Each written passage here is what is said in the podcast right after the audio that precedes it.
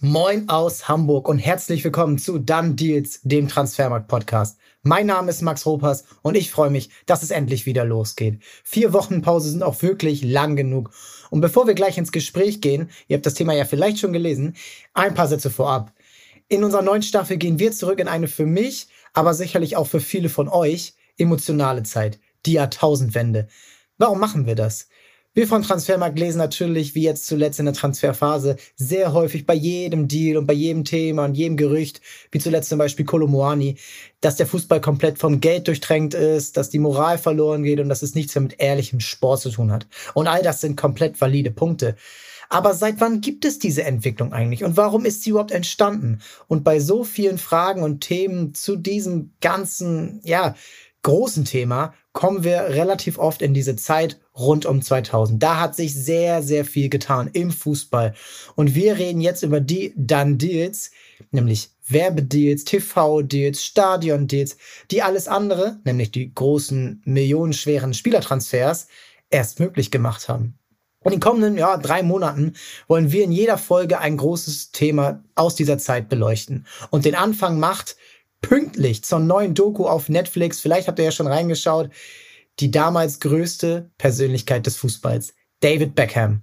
Er war nicht der allerbeste auf dem Feld, aber er war der Beste neben dem Feld. Werbung, Sponsorings, Starkult, Trikotverkäufe. In dieser Folge, das kann ich schon mal vorwegnehmen, kam wirklich sehr, sehr oft das Wort Ikone. Das war schon fast peinlich. Aber es ist nun mal so. Und wir sprechen gemeinsam drüber mit Uli Hebel, Premier League-Experte, Kommentator, Podcaster, einer der größten David Beckham-Experten, der sich am meisten mit ihm beschäftigt hat, jedes Buch gelesen hat, fast jedes Trikot im Schrank hat und ist bis heute immer noch komplett begeistert, wenn es um dieses Thema geht. Wir reden da nicht unkritisch drüber. Es gibt auch schwierige Themen, die Beckham in diesem ganzen Kosmos Marketing gemacht hat. Aber es ist trotzdem wahnsinnig interessant und wahnsinnig spannend. Und ich will jetzt gar nicht mehr groß sabbeln. Ich will, dass ihr in den Genuss kommt. Ich will, dass wir loslegen in die neue Staffel. Viel Spaß bei Done Deals. Jetzt geht's los über David Beckham. Moin Uli, wie geht's dir heute an diesem Montagmittag, an dem wir über David Beckham sprechen? Deshalb sehr gut. Grüß dich. Endlich mal das Thema, für das ich den ganzen Bums hier mache. Es wird auch Zeit. Ja, da gehe ich direkt rein. Wenn du sagst, du machst das alles deswegen, was ist David Beckham für dich als, einerseits Mittelfeldspieler, aber auch als Marke und eben als Mensch? Also ich muss, wenn du mir das erlaubst, einmal vorne wegschicken. Wer jetzt hier heute total kritischen Journalismus erwartet, der ist völlig falsch gewickelt. Es kann sein, dass das Spuren enthält von etwas zu weich gezeichneter positiver Sicht auf ihn. Weil, und da ist dann die Antwort auf die Frage, ich muss das auch gar nicht als Journalist immer ausschließlich begleiten. Teile ja, aber muss ich nicht, weil die Karriere David Beckhams nicht in meine journalistische Karriere gefallen ist. Das heißt, ich musste nie über ihn richten. Und du kennst das womöglich. Also wenn deine Helden irgendwann mal aufhören, Fußball zu spielen, dann wirst du alt, aber auch etwas professioneller. Und in dem Fall ist es tatsächlich so, dass das noch jemand ist. Zudem habe ich ganz andere Emotionen, eine ganz andere Wärme, weil das einer von denen ist, der dafür gesorgt hat, dass ich mich in den Sport so unsterblich verliebt habe. Und deshalb kann das durchaus sein, dass da die Sicht eine andere ist, als jetzt beispielsweise bei, ich weiß nicht, Garnacho oder Rashford oder ich bleibe jetzt einfach mal bei Manchester United. Aber du weißt, was ich meine. Das weiß ich und bei mir jetzt auch andere Spieler. Wir sind 5 Jahre Unterschied, also ich bin 5 Jahre jünger. Deswegen, weil meine Erinnerungen sind ab so 2000, 2001 an Fußball, da war Beckham ja schon der Star. Wie ist es für dich? Wann ist das Phänomen David Beckham das erste Mal in dein junges Fußballerleben als Fan gelangt?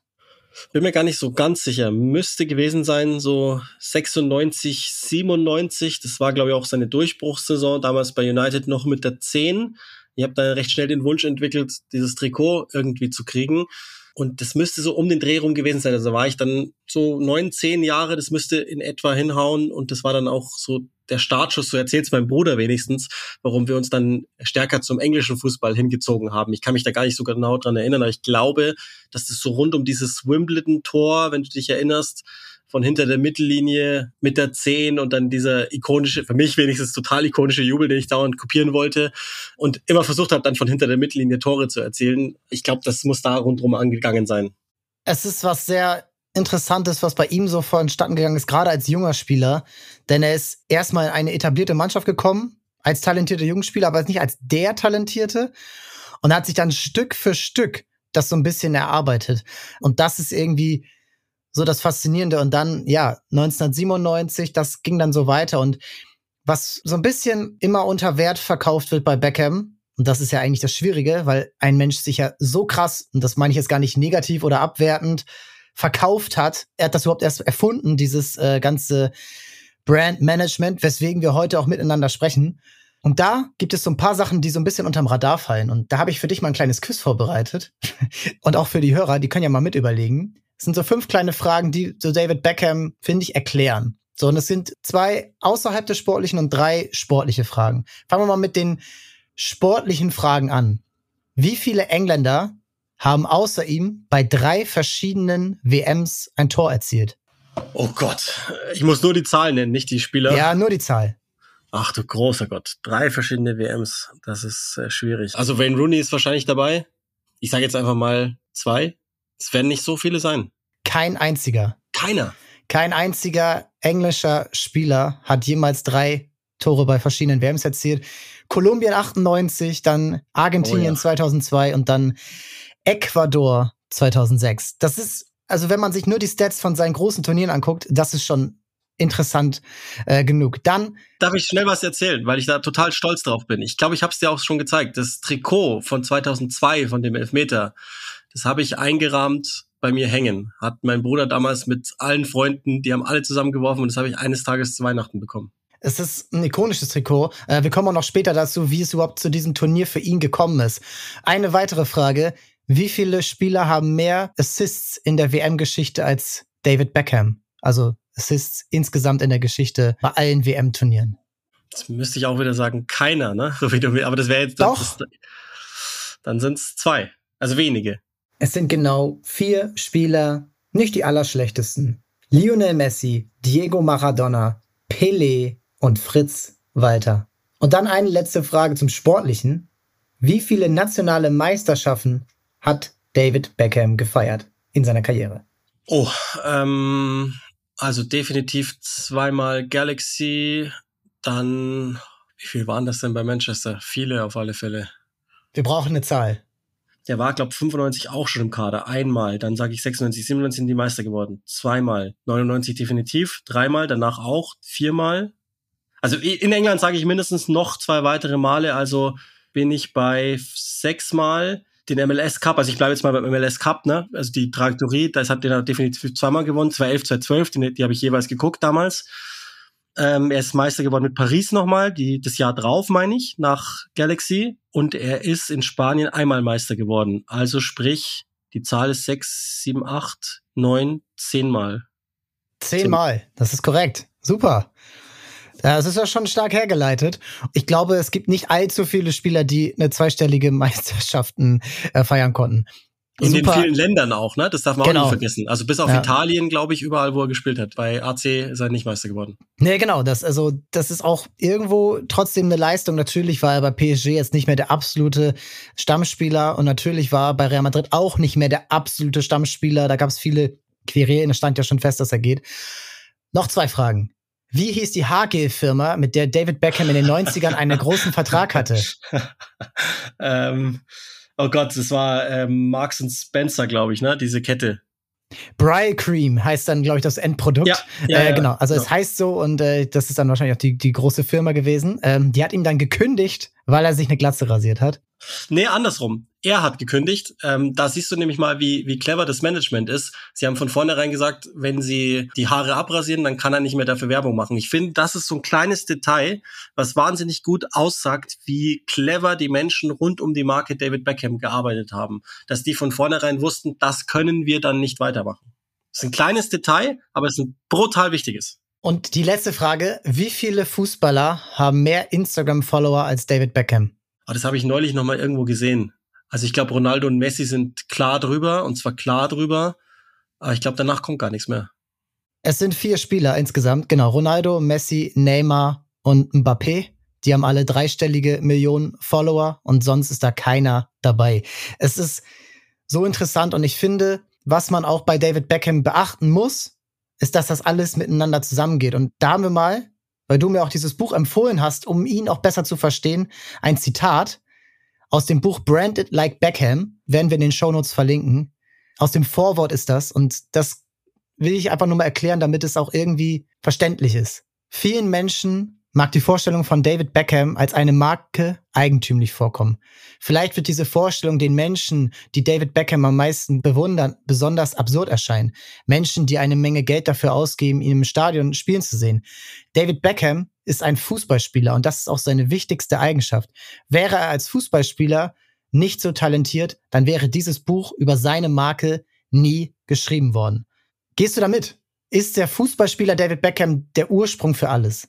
Der Ursprung ganz sicher, ja, weil das, glaube ich, ist tatsächlich das Relevanteste. Du musst ja in irgendeiner Sache gut sein, gut genug sein, um überhaupt das Licht der Öffentlichkeit betreten zu können, weil für den zweiten Rechtsverteidiger von Darmstadt 98 interessiert sich keiner großartig, ne? Also ja, in der Bubble, aber großartig niemand.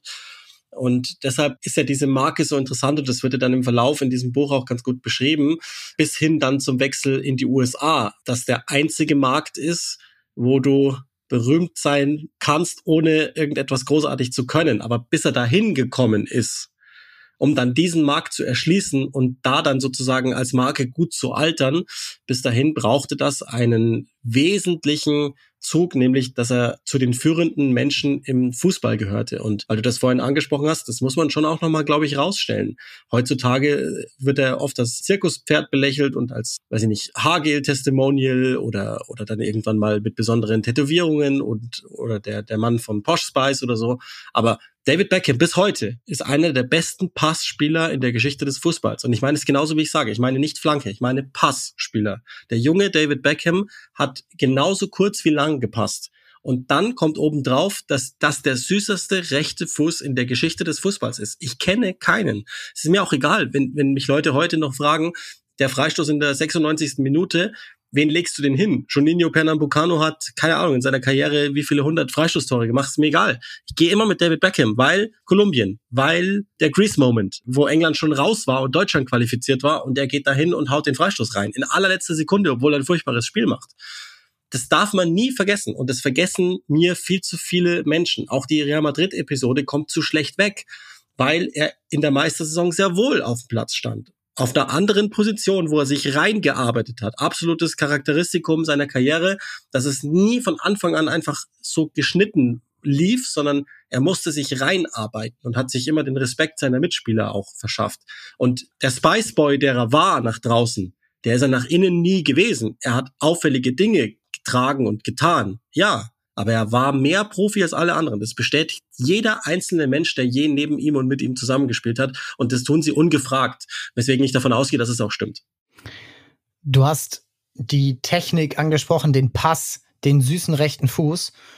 Und das muss man ja, glaube ich, auch nochmal hervorheben. Das gab es davor nicht in dieser Hülle und Fülle. Natürlich gab es davor Fußballer, die einen schönen Pass spielen konnten, also angefangen mit Franz Beckenbauer zum Beispiel oder Johann Cruyff. Aber diese Vielfältigkeit, wie er mit dem Fuß umgehen konnte, Flanken, Freistöße, direkt als Vorlage, Ecken, kurze Pässe, lange Pässe, flache, lange Pässe, das ist wirklich bahnbrechend. Seitdem gibt es wirklich so Freistoßspezialisten. Du hast Juninho angesprochen, Andrea Pirlo, auch so, ja, Spezialkönner, sag ich jetzt mal, wie Hakan Çalhanoğlu, natürlich Cristiano Ronaldo, wo man aber sagen muss, die haben alle irgendwie so ihre eigenen Skills, aber niemand konnte alles so wie er, ne? Also Freistöße aus 40 Metern als Vorlage oder eben aus 16 Metern irgendwie knapp neben den Pfosten setzen. Das ist sehr, sehr, sehr interessant, und wirklich, du wirst dich daran erinnern, jeder hat versucht als Kind auf dem Fußballplatz diese Bälle nachzuahmen. Das sind so kleine Techniken. Ronaldinho hatte seinen Gaucho-Trick, sein Elastico, dann hatte Zidane seine Drehung und Beckham hatte einfach die Freistöße, und auf dem Level war er nun mal wirklich. Und wir haben die Weltmeisterschaften schon angesprochen. Die erste WM macht er mit 23 und er sitzt die ersten beiden Spiele auf der Bank, dann müssen sie gewinnen. Er kommt rein und schießt das Freistoßtor. Das ist nicht wirklich wertgeschätzt, wenn man halt natürlich danach sieht, dass er dann vom Platz fliegt. Und auch da müssen wir jetzt ja schon auch wieder über den Menschen David Beckham sprechen. Du hast seine Arbeitseinstellung angesprochen, du hast seine Herangehensweise, seine eigentliche schüchterne Art, was man ja gar nicht so auf den ersten Blick sieht. Und dieser Kerl muss mit 23, nachdem er vom Platz fliegt, im Achtelfinale gegen Argentinien, gegen einen gewissen Diego Simeone, musste er Anfeindungen vom ganzen Land durch die Presse getrieben, also Hetzkampagnen, wie man sie von der Bild-Zeitung nicht mal kennt, muss der mit 23 durchleben, weil er in einem Fußballspiel vom Platz geflogen ist. Und beschreib gern mal, wie du dieses, ja, sagen wir mal, Auferstehen aus diesem Hass, aus diesem Hate, aus diesen Schmähungen von ihm erlebt hast. Ja, das ist das Erstaunliche, weil ich das natürlich damals als kleiner Junge, ich meine, ich war 10 Jahre alt, gar nicht verstanden habe. Mir wurde halt so erklärt, okay, die Engländer, insbesondere in den Tabloids, den Unterschied kannte ich damals ja auch noch nicht, dass die einfach härter sind, ne? Und später dann jetzt, und das ist ja nach wie vor heute noch großes Thema, ne? In jedem Interview oder wenn, jetzt war er zum Beispiel irgendwann mal bei so einer Geschichte, wo er gefragt worden ist, bei so einer öffentlichen Veranstaltung einfach nur, er wird immer und immer wieder darauf angesprochen und er arbeitet es immer noch heute für sich auf.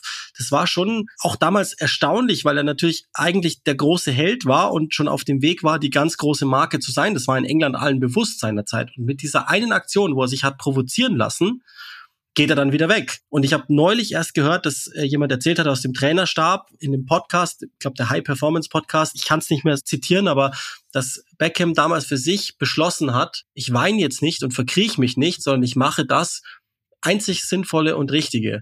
Ich gehe dahin, wo man mich noch liebt, nämlich nach Manchester und versuche, das alles so gut es geht zu kanalisieren, damit klarzukommen und persönlich noch resilienter zu werden. Und noch heute ist Beckham ja auch derjenige, der dann Spieler anspricht. Das, was er Maguire geschrieben hat, ist ja geleakt worden, dass er ihm zugesprochen hat. In einem Moment, in dem die ganze Nation dich auslacht oder in Beckhams Fall sogar noch hasst als Beispiel.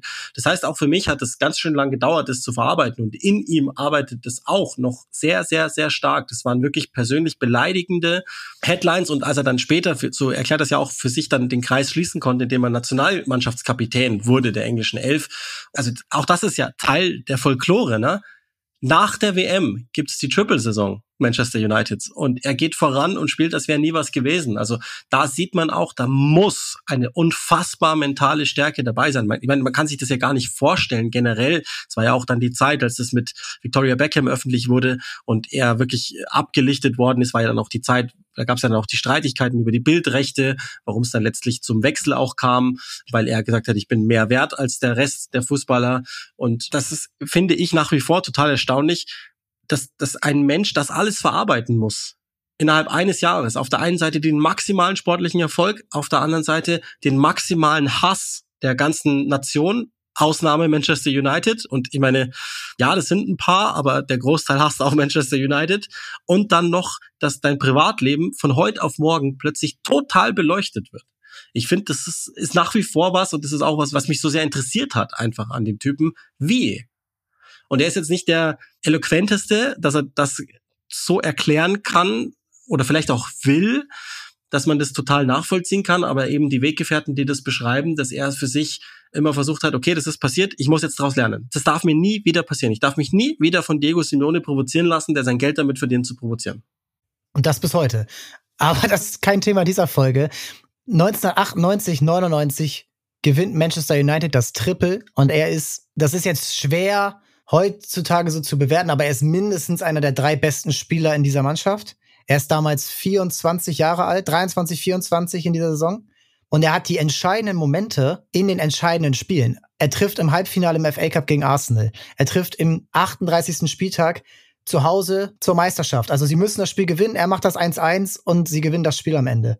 Und dann natürlich die Ecken gegen die Bayern im Finale. In der Nachspielzeit schafft er es noch, platzierte, gefährliche Ecken zu schlagen und Manchester United dreht das Spiel gegen die Bayern.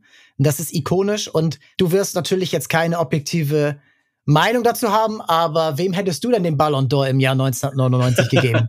Rivaldo? Nein. Definitiv nein. Also logisch. Ich kann im Nachhinein objektiv verstehen, David Beckham hat kein Weltfußballer-Talent, ne? Aber in dieser Saison mit der Berücksichtigung dessen, was alles passiert ist. Ich habe es mir damals gewünscht. Ich war auch echt persönlich sauer, dass es nicht passiert ist. Damals habe ich den Award noch ernst genommen, aber ich kann es im Nachhinein schon verstehen. Rivaldo war fußballerisch ein anderes Level. Gut, das hätte ich jetzt gar nicht so, fair vermutet. Aber es ist natürlich die Titel, die Beckham gewonnen hat, die sind stark. Aber er hatte natürlich auch ein wahnsinnig gutes Team um sich herum. Paul Scholes, Ryan Giggs, Peter Schmeichel im Tor, Dwight York. Also das war schon eine richtig starke Truppe, Roy Keane und Co. Ja, aber natürlich ist dann vielleicht, wie Ribéry 2013, ist die Mannschaft zu stark, um dem Einzelnen dann diesen Award zu geben, obwohl man ihm natürlich schon zusprechen kann, dass er auch Rivaldo in direkten Duellen mitgeschlagen hat. Ne? Also die sind weitergekommen in der Champions League und Barcelona eben nicht.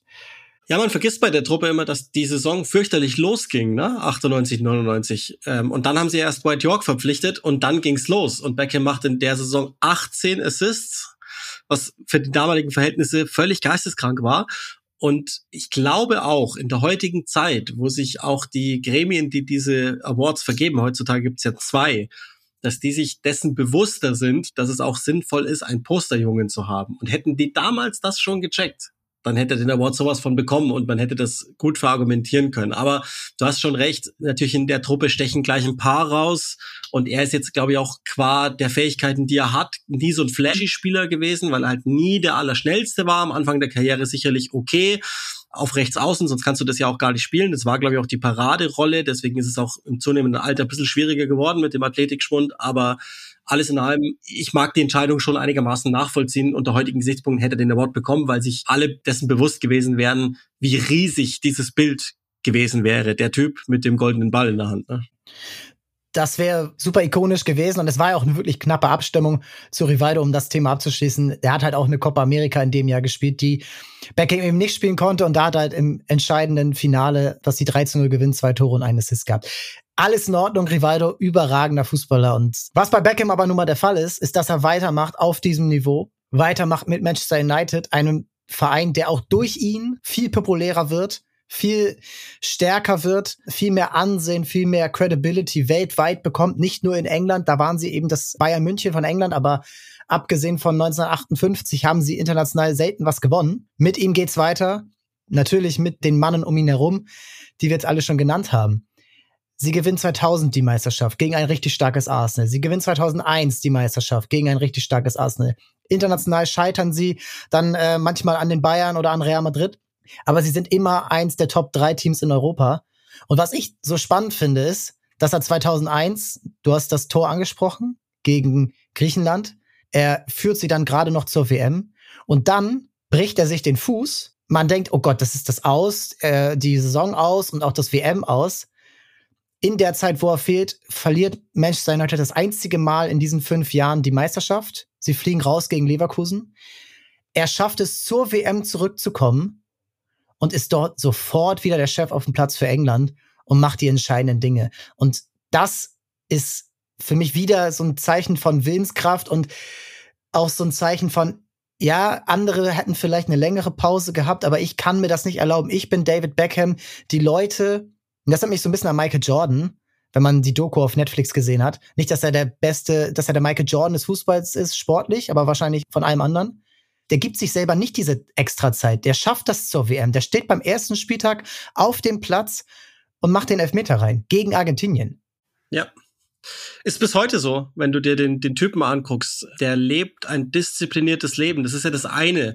Klar, man sieht, der verdient so und so viel Geld und der läuft in diesen und diesen Klamotten rum und kann sich dies und das leisten und hat ein Haus in Los Angeles, eins in Miami, noch eins in London und wo sonst nicht noch. Aber das kommt ja nicht von ungefähr. Da braucht es ja eine gewisse Einstellung dazu.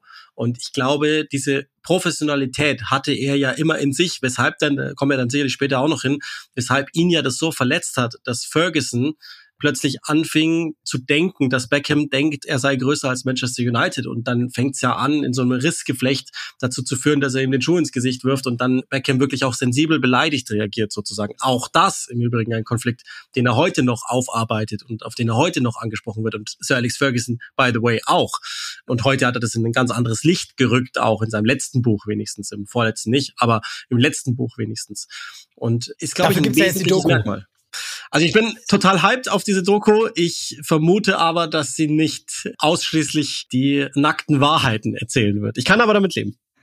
Das ist wahrscheinlich bei allen dieser Dokus so, aber in dem Umfang, wie sie produziert wird und wie er auch lebt und dass Sir Alex Ferguson überhaupt zu Wort kommt und auch darüber sprechen darf, das ist ja gerade das Spannende. Und lass uns darüber reden, denn es ging ja auch dann immer darum, ob Beckham sich verändert hätte durch diesen Hype. Denn diese WM in Japan, natürlich ist die WM das Größte für ihn, aber er in Japan, in Korea, generell Asien, das ist ein Hype, das ist fast Michael Jackson, Justin Bieber. Das muss man so klar sagen. Und da kam auch kein Ronaldo, Brasilien ran, da kam kein in der Zeit Zinedine Zidane ran. David Beckham war der größte Star. Und das kann man jetzt vielleicht mit Lionel Messi und Cristiano Ronaldo irgendwo ansatzweise vergleichen, aber David Beckham hat das ja erst begründet.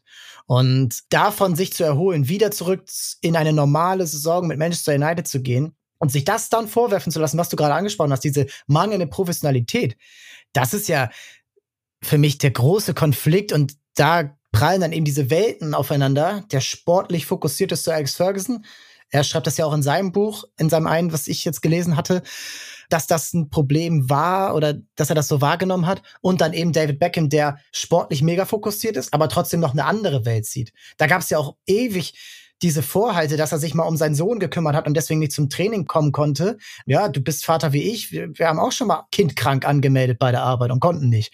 Und das kam dann ja. Und dann 2003 gipfelt das ja alles in diesen Spielen gegen Real Madrid im Rückspiel. Das ist eins der ikonischsten Spiele, was ich je gesehen habe und auch gerne schon mal wieder geguckt habe. 4-3 gewinnt Man United. Er sitzt am Anfang auf der Bank. Auf der anderen Seite macht Ronaldo 3 Tore und er kommt rein und dreht das Spiel, sie gewinnen, aber sie fliegen halt raus. Und es ist eigentlich so der letzte Moment von ihm im Old Trafford, der so in Erinnerung bleibt.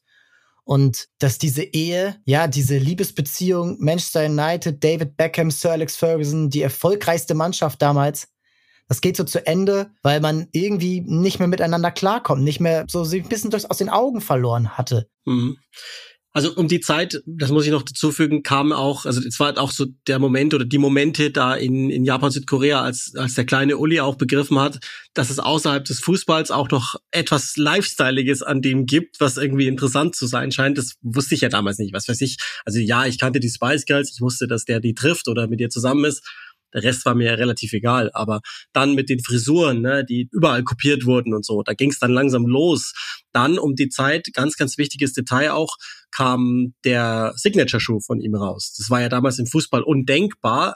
Ja, Air Jordan hatte das schon, aber der Sportartikelhersteller, bei dem er ja bis heute unter Vertrag steht, lebenslanger Deal, hat angefangen, ein eigenes Logo zu machen, natürlich dem von Jordan nachempfunden, mit dieser Freistoßtechnik, die du angesprochen hast, die ja auch vielfach verflucht wurde in England, weil sie angeblich, so haben sie ja mal die Wissenschaftler errechnet, aus 16 Metern plus funktioniert, nicht aber aus 11 Metern und deshalb ist er ein paar Mal weggerutscht beim Strafstoß, weil er so Schwung holt von außen. Da bin ich jetzt aber biomechanisch nicht drin, aber da kam dieser Schuh mit diesem Logo raus und auch das soll ja, bis heute halten sich diese Gerüchte hartnäckig, ein Grund sein, dass der Sportartikelhersteller darauf gedrängt hat, dass er doch nicht im Trikot des größten Konkurrenten spielen kann. Deshalb ja auch immer zum Beispiel die Gerüchte, dass Bayern München als mögliches Outlet denkbar wäre, weil die haben eben denselben Hersteller als Ausrüster gehabt sozusagen und so viele Vereine gab's halt nicht. Und der Weg führt dann irgendwann zu Real Madrid und jener Hersteller war ziemlich glücklich darüber. Das ist auch immer noch so ein Punkt und wenn du mir das noch erlaubst, das ist nämlich was mich allgemein sehr nervt, generell an unserer Gesellschaft auch. Ja, der sieht anders aus als wir. Der hat sich hier und da mal, auch weil er sich's leisten konnte und weil er sowieso immer schon ein Gespür für Ästhetik hatte, der war ja auch an diesen ganzen Logo-Prozessen und so, ist er ja bis heute, wenn eine Firma kommt und so, dass er da einfach beteiligt ist. Der hat aber ein überdurchschnittliches Gespür für Ästhetik. Und das eine muss ja das andere nicht ausschließen. Du kannst doch trotzdem ein gewissenhafter, vielleicht sogar bedingt sich's, ne? Kannst ein gewissenhafter, professioneller Mensch sein, kannst dir auch eine gewisse Extrovertiertheit gönnen und trotzdem auf der anderen Seite ein Mensch sein, der eher bei sich ist. Warum muss das denn ausschließen? Vielleicht ist ja das nur ein Kanal dessen, dass er halt ansonsten nicht so extrovertiert gerne ist, mit Worten etc. Ja, zumal dieses Thema mit er fühlt sich größer als Manchester United ja absoluter Blödsinn ist. Ich meine, es gibt ja so viele Bilder und Beckham beschreibt es ja und ist ja bis heute so. Der hängt ja Manchester United so sehr an, was ja auch erstaunlich ist für einen Typen aus London, ne, der sein Leben lang wie seine Eltern auch Manchester United Fan war. und eben nicht, wie der Opa das gerne gewollt hätte, zu Tottenham geht. Auch wenn er da mal vorgespielt hat und auch mal als Youngster und so. Aber das stimmt ja gar nicht. Also das ist ja bis heute, auch das lege ich sehr, sehr gerne nahe, wenn man sich dafür interessiert. Ich glaube, die gibt's nicht auf Deutsch, aber die Doku The Class of 92, wo die Jungs, die müsste jetzt kommen, ich weiß gar nicht mehr, wann die kamen, aber ich glaube 25 Jahre danach, keine Ahnung, kommen Giggs, Scholes, Beckham, Butt und die beiden Nevilles zusammen nochmal, die ja zusammen 93 den FA Youth Cup gewonnen haben und dann später das Triple. Wie toll muss das sein mit deinen Kindheitsfreunden, die sie ja sind sozusagen, weil du bist ja mit denen groß geworden, dann später den größten Triumph bis heute wahrscheinlich gepaart mit Manchester City jetzt vergangenen Sommer, den größten Triumph im englischen Fußball feiern zu können. Das heißt, der Typ ist sowas von Manchester United. Da gibt's ja überhaupt gar keinen Zweifel darüber, dass der sich unterordnet. Ich glaube auch, dass er gar nicht der Typ dafür ist, dass er sich überhöhen würde. Selbst wenn ihm das von außen gesagt werden wollte. Also das war ja zum damaligen Zeitpunkt nochmal was ganz anderes, weil die Darstellung, wie du es ja vorher schon mal gesagt hast, auch über Social Media, die Einzeldarstellung ja gar nicht so ohne weiteres möglich war. Das heißt, du hast ja die klassischen Medien gebraucht und er hat ja nie mit denen gesprochen, weil es das in England überhaupt nicht gibt. Also das finde ich so erstaunlich an dieser Erzählweise von damals, und Ferguson hat es ja jetzt, je älter er wird, auch immer mehr schon, sage ich jetzt mal, normalisiert oder wenigstens so ein bisschen eingeordnet, ein bisschen mehr grau gezeichnet, als es damals der Fall war und auch die paar Jahre danach, wo er sich noch sehr stark gerechtfertigt hat für all das. Und ich glaube auch, dass es ein krasses What-If ist, ob er dann wirklich, natürlich wäre er wahrscheinlich irgendwann doch nochmal gegangen, aber wenn er noch ein bisschen geblieben wäre, wäre es super spannend für mich zu sehen gewesen, wie harmoniert er mit Cristiano Ronaldo. Denn ich finde, wenn man David Beckham ein bisschen mehr ins Zentrum gezogen hätte und Ronaldo dann auf seine rechte oder auch linke Seite gezogen hätte, der hätte ja von diesen Traumpässen und Flanken und all dem gelebt und sowas von profitiert, wie vielleicht kein anderer Fußballer auf dieser Welt. Denn das wäre ein Traumduo gewesen. Also da habe ich noch nie drüber nachgedacht, weil es halt immer so, er ist der Nachfolger, aber er war ja ein ganz anderer Spielertyp.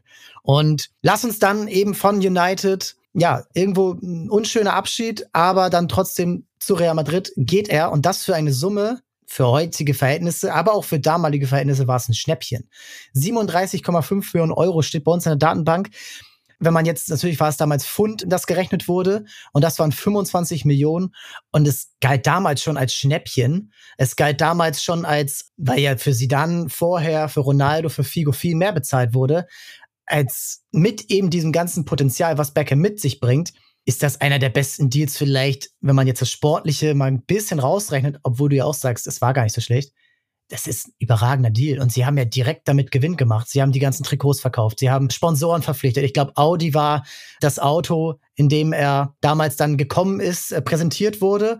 Und sie haben innerhalb weniger Tage, so hat man von einem Merchandising-Marketing-Offiziellen gehört, haben sie das sofort wieder eingespielt, weil er eben in diesem Auto war. Und davon gibt's ja tausende Stories. Und davon lebt die ganze Real Madrid-Story. Und das Sportliche, und das ist, finde ich, überhaupt nicht seine Schuld, geht direkt in den Hintergrund, weil sie sportlich als Mannschaft nicht gut zusammengestellt sind. Makelele verlässt den Verein. Wir haben ja letztes Jahr auch darüber gesprochen, wie das dann alles verlief. Hört euch auch gerne diese Podcast-Folge nochmal an.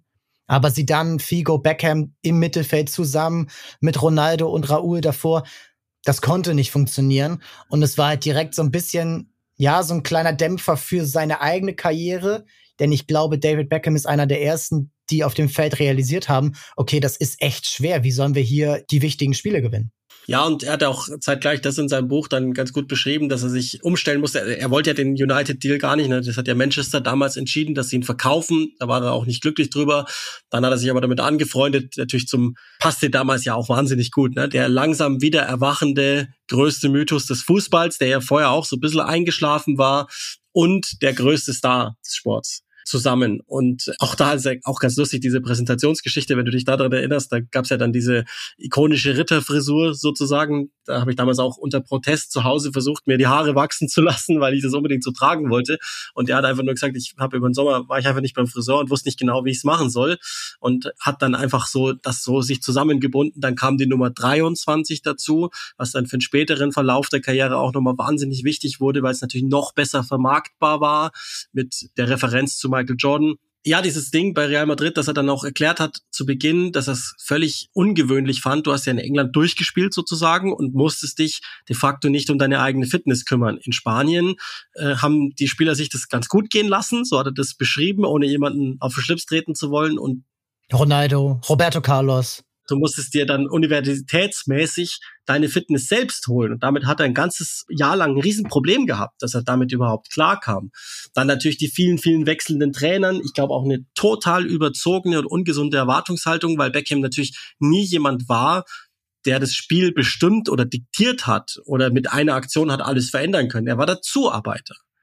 Und ich glaube, auch da war man sich bei Madrid nicht so richtig bewusst und er selbst, und das ist bis heute was ich finde, da ist er auch nicht einsichtig genug, das hat mich auch sehr gestört damals, dass er selbst halt unbedingt ins Zentrum gedrängt hat. Ich glaube, selbst auch mit schwindender Athletik, dann irgendwann mal Ende 20, wäre es immer noch besser gewesen, er wäre von draußen gekommen, weil von da aus sind seine Pässe halt einfach viel besser. Im heutigen Fußball, ist ja auch nochmal ein interessantes What-If, würde das wahrscheinlich sehr viel besser passen, wenn er heute ein tiefliegender Sechser wäre, ne?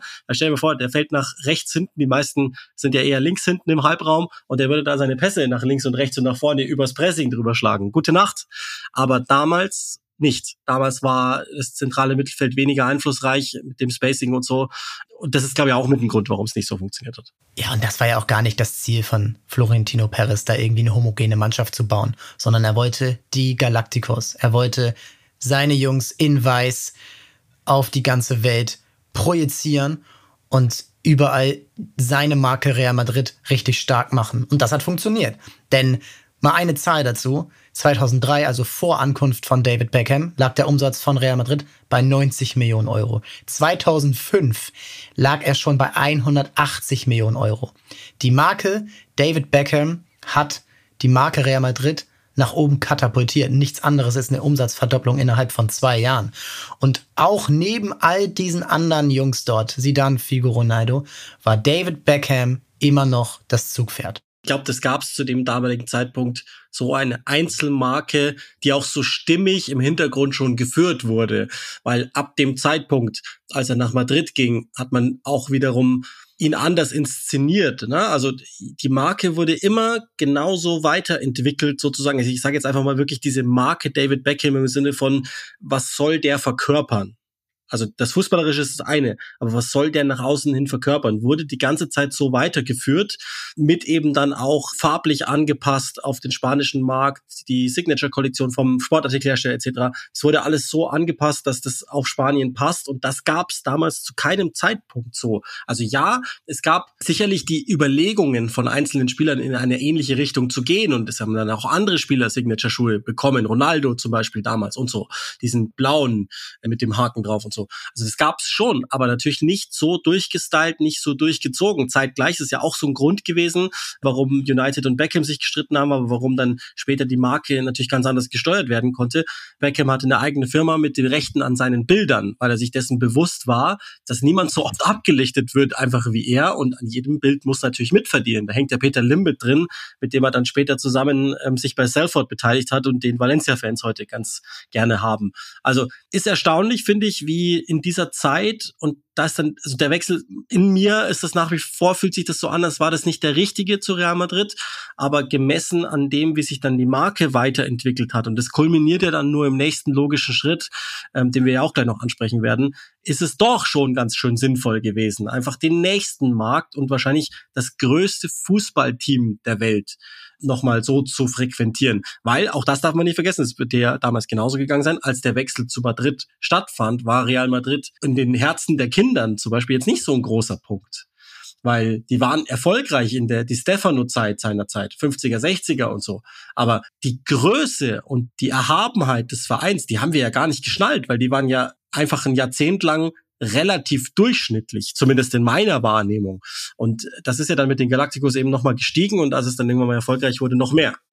Ja, das ist eben genau diese 5 Jahre, ich glaube, die wir auseinander sind, weil für mich ist Real Madrid, seit ich Fußball gucke, genau dieser Galactico-Verein, weil ich eben das davor nicht mitbekommen habe und durch Figo, Zidane, Ronaldo, Beckham haben sie gar nicht mal so diesen Aufstieg, den habe ich gar nicht mitbekommen und sie waren einfach da und das ist dann eben genau das, für alle, die jetzt unter 30 sind, ist Real Madrid seit dieser Zeit wirklich wieder dieser Verein. Und Manchester United war dieser Verein natürlich auch noch danach durch Cristiano Ronaldo und Wayne Rooney.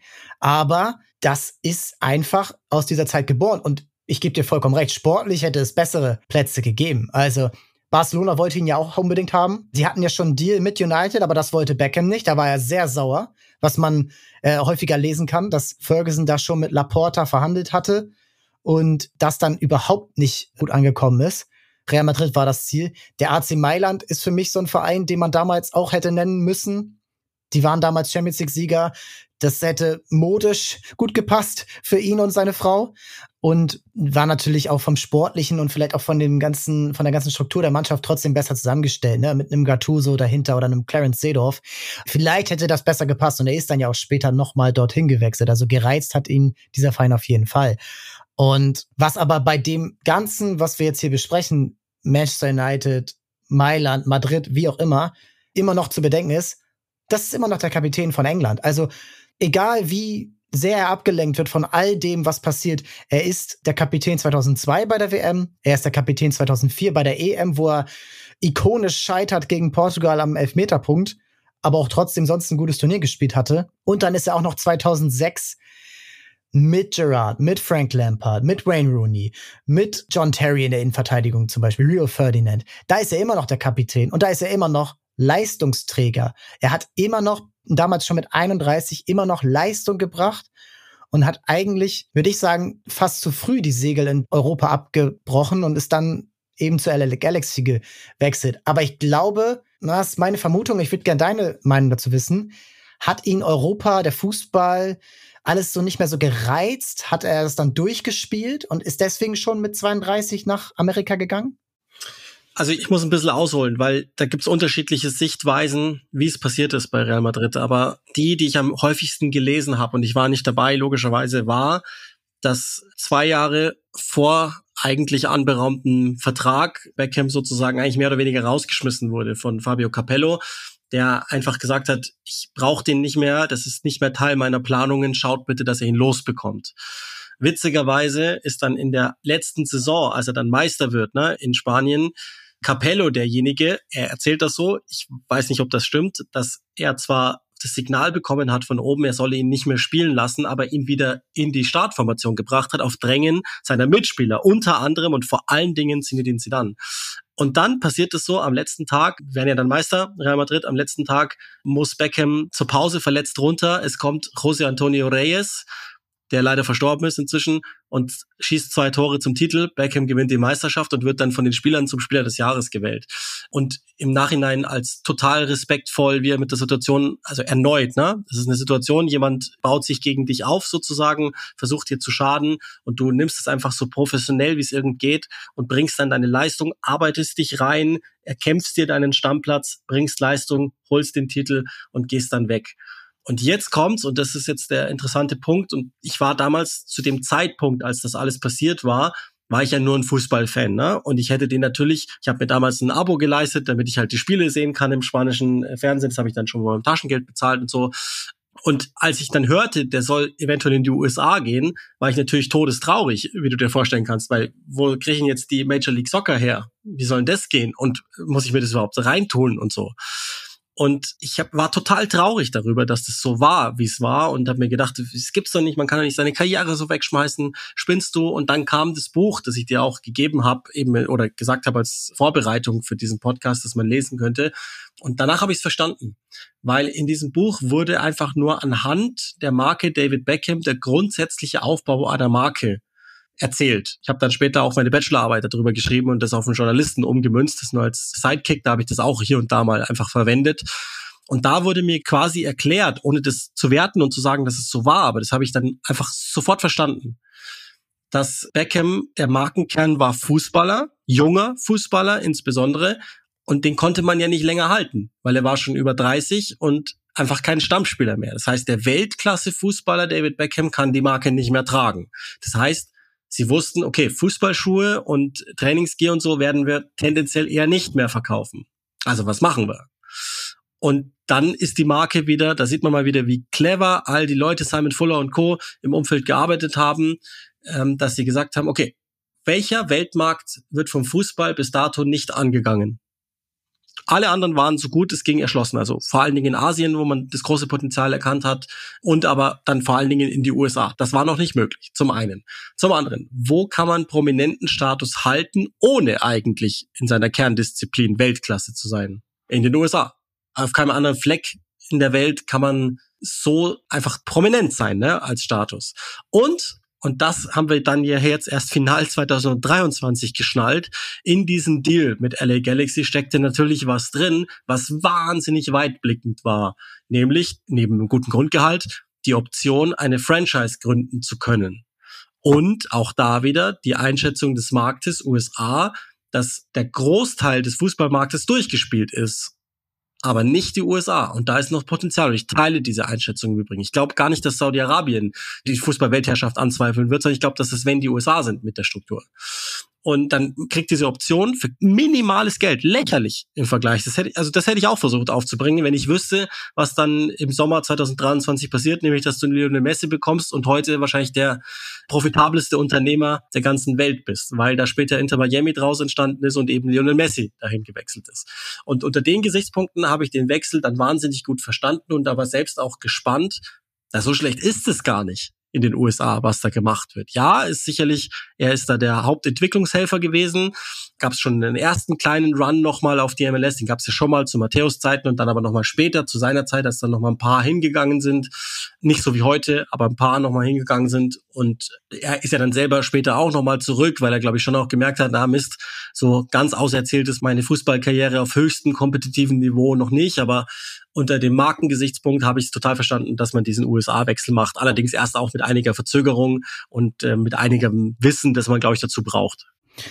Der Return kam halt auch eben ein bisschen später und jetzt sehen wir das. Und was eben dabei, so was du gerade angesprochen hast, dieses Ambivalente und was ihn aber, finde ich, auch als Mensch wieder ausmacht, der kann nicht nur Marke sein. Er ist trotzdem immer noch der englische Junge, der bei der WM dabei sein will, der dann 2008 können sie sich nicht für die EM qualifizieren. Er ist dann zwischendurch nicht dabei gewesen. Ich glaube, gegen Russland hat er nicht gespielt. Da haben sie dann verloren. Dann ist er dann wieder auf dem Platz, wo sie dann dieses ikonische Spiel gegen Kroatien verlieren. Er will immer noch für England dabei sein. Deswegen geht er nochmal zum AC Mailand. Dann diese Verletzung 2010, wo er dann nicht bei der WM dabei sein kann, wo er dann irgendwie als zweiter Trainer dabei ist. Also er ist ja mit Fabio Capello, witzigerweise. Also er ist ja trotzdem immer noch dieser Mensch und ich glaube, das ist das, was die Leute so an ihm auch faszinieren, was sie ihm abnehmen. Er liebt seine Familie über alles, ja. Diese Geschichten sind natürlich auch irgendwo medienwirksam, dass er sich um seinen Sohn kümmert, obwohl er sich 50 Nannies leisten könnte, aber es ist einfach er. Er liebt seine Kinder und das siehst du bis heute in den Instagram-Stories. Meine Frau hat nichts mit Fußball zu tun, aber David Beckham und seine Familie, die liebt sie und die feiert sie und das zeigt sie mir ständig, ne?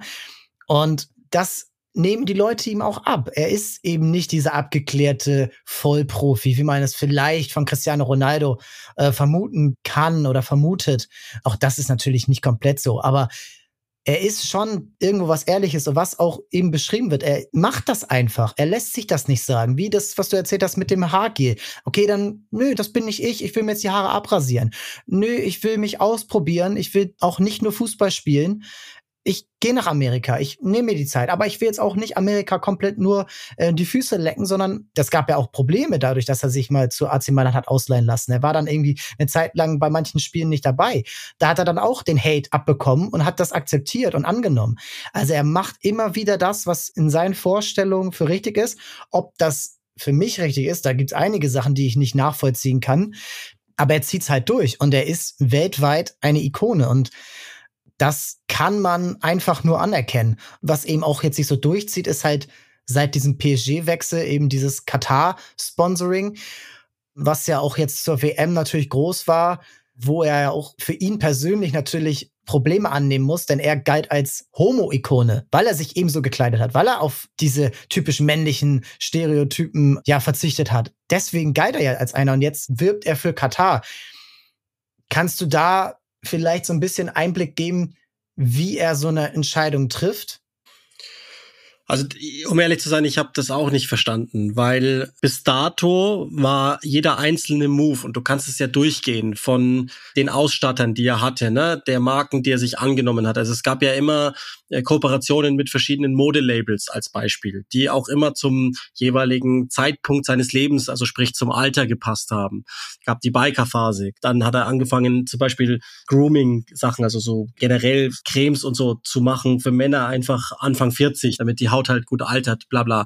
Dann ging es weiter über ein eigenes Modelabel, wo er sich eingekauft hat, so English Heritage, was auch zu dem Alter Anfang 40 einfach besser passte. Jetzt geht's ja weiter zum Beispiel. Bis dato habe ich jeden einzelnen Move so verstanden, dass der von langer Hand geplant war und aber weitestgehend, so wie es ja Marken an sich haben müssen, weitestgehend unpolitisch sind, ne? Also du ziehst dir nicht den Zorn auf dich für Geld, sondern du verdienst Geld mit etwas, was logisch erscheint. Und zum ersten Mal habe ich das Gefühl, dass es da nur um Geld ging. Ich sage das wirklich mit einer gewissen Traurigkeit meinem Helden gegenüber, ne, der er einfach war als Junge und bis zu einem gewissen Grad auch sicherlich heute noch ist. Da muss man nur mal in meine Zimmer blicken oder in meinen Kleidungsschrank und so, dann weiß man das. Aber das raff ich nicht. Das verstehe ich nicht, warum das notwendig ist, sich zu Katar zu bekennen, weil das Geld verdient er auch so.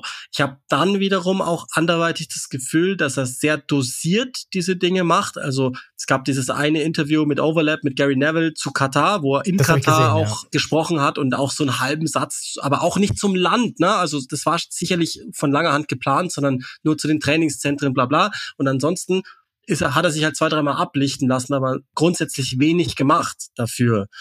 Aber das funktioniert halt in der heutigen Welt nicht mehr so. Und das ist ihm selbst in England, und die sind da relativ entspannt normalerweise durchaus auf die Beine gefallen, dass er das so gemacht hat. Und mir tut's auch ein Stück weit weh, weil ich nicht das Gefühl habe, dass er das gebraucht hätte und es trotzdem gemacht hat. Aber ich kann es dir auch nicht erklären. In dem Fall habe ich tatsächlich bloß das Gefühl, das muss eine Unsumme gewesen sein, sodass man da vielleicht sagt, naja gut, komm, was soll's. Aber wie gesagt, ich glaube, es gibt für ihn andere Einnahmequellen, das hätte er jetzt wahrscheinlich nicht gebraucht. Ja, mich stört's auch. Und ich verstehe es auch nur zum Teil, und ich habe es jetzt wirklich auch im Vorfeld dieser Folge versucht zu verstehen. Und ich komme halt dann darauf, echt, was du gerade gesagt hast. Man hat ihn Stück für Stück zur Weltmarke aufgebaut. Und auch dieser Teil gehört zur Welt. Und in Marokko, Saudi-Arabien, aber auch Argentinien oder dem Senegal wurde diese WM nicht so kritisch gesehen.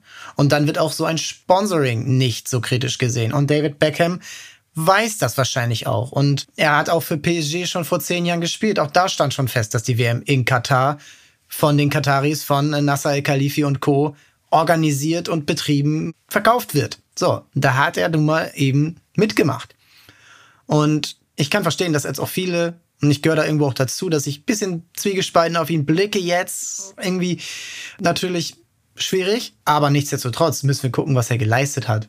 Und das ist von Fußballerischen, vom Markentechnischen und vom Menschlichen sehr, sehr viel. Positiv oder negativ, das muss jetzt jeder selber beurteilen. Aber Real Madrid und Man United, für diese beiden Clubs hat er insgesamt mehr als 10 Jahre gespielt. Das sind beides die beliebtesten und wertvollsten Clubs der Welt. Die Premier League, wo er lange gespielt hat, ist seitdem die beliebteste, bestbezahlteste und natürlich auch sportlich beste, meistens jedenfalls, Liga der Welt. Fußballer können sich neben dem Sportlichen seit dieser Zeit ein Vermögen aufbauen. Das macht jeder. Mbappé, Ronaldo, Beckham, Messi, Ronaldinho, alle haben es gemacht. Ja, auch kleinere Spieler, ne? Sagen wir mal Kimmich ungefähr, diese Kragenweite. Er hat das Ende der 90er, Anfang 2000er begründet. Das muss man so akzeptieren. Ja, ist erstaunlich in einer Zeit ohne Social Media, weitestgehend wenigstens. Das ist der Punkt. Dass du so ein Phänomen wirst. Das ist es ja letztlich gewesen, ne? Ein Phänomen, das über Landesgrenzen hinweg, über Altersgrenzen hinweg verkauft. Was auch immer, ne? Also sei es die Vision oder das Mindset, das er ja hatte, du kannst es schaffen, auch wenn du nicht der Allertalentierteste bist. Er beschreibt es ja in seinem Buch, so geht's ja los. Die Autobiografie zum damaligen Zeitpunkt, die ist ja schon weit vorher abgeschlossen, als es eigentlich interessant gewesen wäre, kommt aber sicherlich nochmal was nach. Irgendwann, da beschreibt er das ja ganz gut, dass er halt einfach dauernd im Park war, als er noch bei den Ridgeway Rovers gespielt hat und halt stundenlang seinem Vater lange Bälle hingespielt hat, aus Eigenantrieb heraus, um so irgendwann von einem ordentlichen Fußballer zu einem Spezialisten zu werden, zum wahrscheinlich ersten Spezialisten überhaupt, ne, auf dieser Welt im Fußball, von dem du sagst, okay, das kann der wie kein anderer. Und er war sich dessen immer bewusst. Und dass dieser Mensch alles verkauft, eben von Mindset über, weiß ich nicht, Haargel, ja, also es war klar, wenn der sich Haargel in die Haare schmiert, und im Übrigen hat er es dann auch immer gemacht, wenn er es beworben hat, dann ist das was Gutes. Und das ist bis heute, glaube ich, so. Also ich meine, es gibt ja, heutzutage wirbt er ja für eine Uhrenfirma, von der du dann weißt, okay, das ist schon ganz ordentlich. Er ist dem Produkt durchaus auch zugewandt. Das ist ja auch bis heute sowas, was ihn kennzeichnet, Loyalität, ne? Den siehst du immer mal wieder bei Real Madrid, den siehst du immer mal wieder bei Manchester United. Der kommt einfach mal zurück, wenn er lustig ist. Hat mal bei Arsenal mit trainiert, hat also die Verbundenheit, und dann auch über seinen Sohn als Beispiel. Der taucht plötzlich bei Brentford auf, wo sein einer Sohn spielt, und hat immer noch eine Verbundenheit selbst zu LA Galaxy, obwohl er heute quasi den Konkurrenten mitbesitzt. Und das ist, glaube ich, das Erstaunliche an diesem Typen. Der hat Fußball nochmal auf eine ganz andere Ebene gehoben, weg vom, nicht, dass es nicht, die Anwandlungen gab es damals auch schon, des Glamours und so, ne? Aber zum Großteil war es einfach der Sport der Arbeiter, der Masse sozusagen. Und er hat nochmal ein ganz anderes Element mit reingebracht, auch was einfach die Wirkung und die Sicht von außen. Er war auch, glaube ich, der erste richtig globale Superstar im Weltfußball, der eben jeden einzelnen Markt auf seine Weise bedient hat. Obwohl, ich meine, bei Asiaten weiß man ja, dass sie durchaus zugetan sind der westlichen Welt, aber selbst auch in anderen Ländern, bei denen das bei weitem nicht so war, hat er funktioniert. Also wirklich in jedem einzelnen Ort auf der ganzen Welt Menschen berührt, durch sein Spiel, durch seine Art, durch sicherlich auch, was du gesagt hast, das Familiäre, auch wenn da ja war ja auch nicht immer alles rund, ne? Also gab es ja die Affäre zum Beispiel mit der persönlichen Assistentin, die er aber auch, glaube ich, glaubwürdig ausgeräumt hat, im Sinne, also ich meine, auch das muss man sich ja vorstellen, wenn du David Beckham bist, das sagt sich immer so leicht, ne? Aber du hast ja weltweit jede einzelne Möglichkeit, die du haben möchtest, wahrscheinlich. Es ist ein Phänomen. Es ist am Ende einfach ein Phänomen, wie ein durchschnittlicher, aber wahnsinnig arbeitsamer Fußballer, der auf der einen Seite was Hemdserbliches verkörpert, auf der anderen Seite totale Eleganz, trotzdem so stimmig, absolut über alle Landesgrenzen hinaus gehen kann. Das finde ich total erstaunlich. Ich glaube bis heute nicht, dass da was lief. Aber du hast recht, es ist ein Leben, was ja wahrscheinlich noch 20 Mal verfilmt und verschrieben wird in den kommenden Jahrzehnten. Ich habe eine letzte Frage, das ist eher eine Schätzfrage. Was glaubst du, was David Beckham in 10 Jahren macht? Was macht er dann? Also sitzt er nur bei Inter Miami auf der Tribüne? Das kann ich mir nicht vorstellen, dass er da nur sich so ein bisschen das Geld reinfließen lässt. Das ist echt eine gute Frage. Also er ist ja nicht ernsthaft operativ bei Inter Miami, trotzdem auch da sieht man wieder im Übrigen, wie gut die Marke geführt wird, seit Messi da ist, und das ist auch ein wesentlicher Grund, ist David Beckham, by the way, ist er da, ne? Lässt er sich die ganze Zeit ablichten. Ich kann mir schon vorstellen, er hat die Vision durchaus nach außen getragen, dass er möchte, dass das Inter Miami-Logo zum Äquivalent wird für das Yankees-Logo, was einfach Menschen auf dem Kopf tragen, auf der Kappe oder sonst wo, die 0,0 Plan vom Baseball haben, mich inklusive, dass man dann hofft, dass irgendwann dieses Inter-Miami-Logo das sein könnte.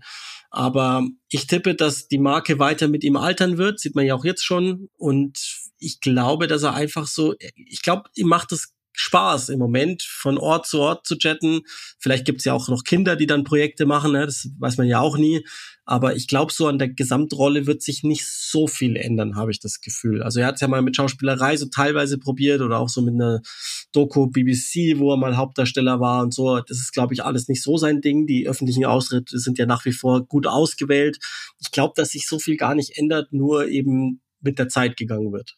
Das ist wirklich eben auch das Überraschende, was da immer kommen kann. Also es gab mal ein Gameboy-Spiel, was nicht funktioniert hat. Das hat er einfach durchgezogen. Und solche Geschichten kann es auch noch mal in 10 Jahren geben. Ne? Es ist auch kein Mensch, der so Angst vor Fehlern hat oder der die schon direkt vermeidet, immer nur das Sichere macht. Das ist auch wieder ein Teil von dem, was ihn seit, ja, jetzt fast 50 Jahren eben immer wieder auch wieder interessant macht.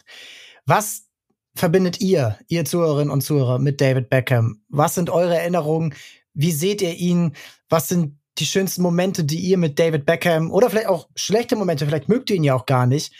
Schreibt es uns, freut euch darauf, was in den kommenden Wochen noch kommt, wenn wir eben über diese Zeit sprechen, in der das große Geld und die große Modernisierung im Fußball stattgefunden hat.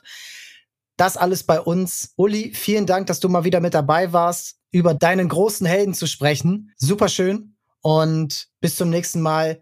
Ich freue mich, wenn du mal wieder mit dabei bist. Die Premier League, wenn ihr ihn verfolgen wollt, bei Sky, bei DAZN, die Champions League, dann noch bei Click and Rush im Podcast und auf Instagram und Twitter ist er auch noch vertreten. Also die geballte Info an Hebel findet ihr überall, wo ihr es braucht. Auf dass es so viele Follower werden wie bei David Beckham himself. Vielen Dank. Ganz so viele sind es bei uns nicht, aber ihr könnt uns natürlich trotzdem folgen. Ihr könnt mir folgen auf Twitter und Instagram. Ihr könnt Transfermarkt folgen auf Twitter, Instagram und wo auch immer ihr es findet. WhatsApp, Newsletter, was auch immer. Nächste Woche geht's weiter. Done Deals jeden Donnerstag, jetzt in den kommenden Wochen. Ich freue mich auf euer Feedback und dass ihr wieder einschaltet. Danke und ciao, ciao.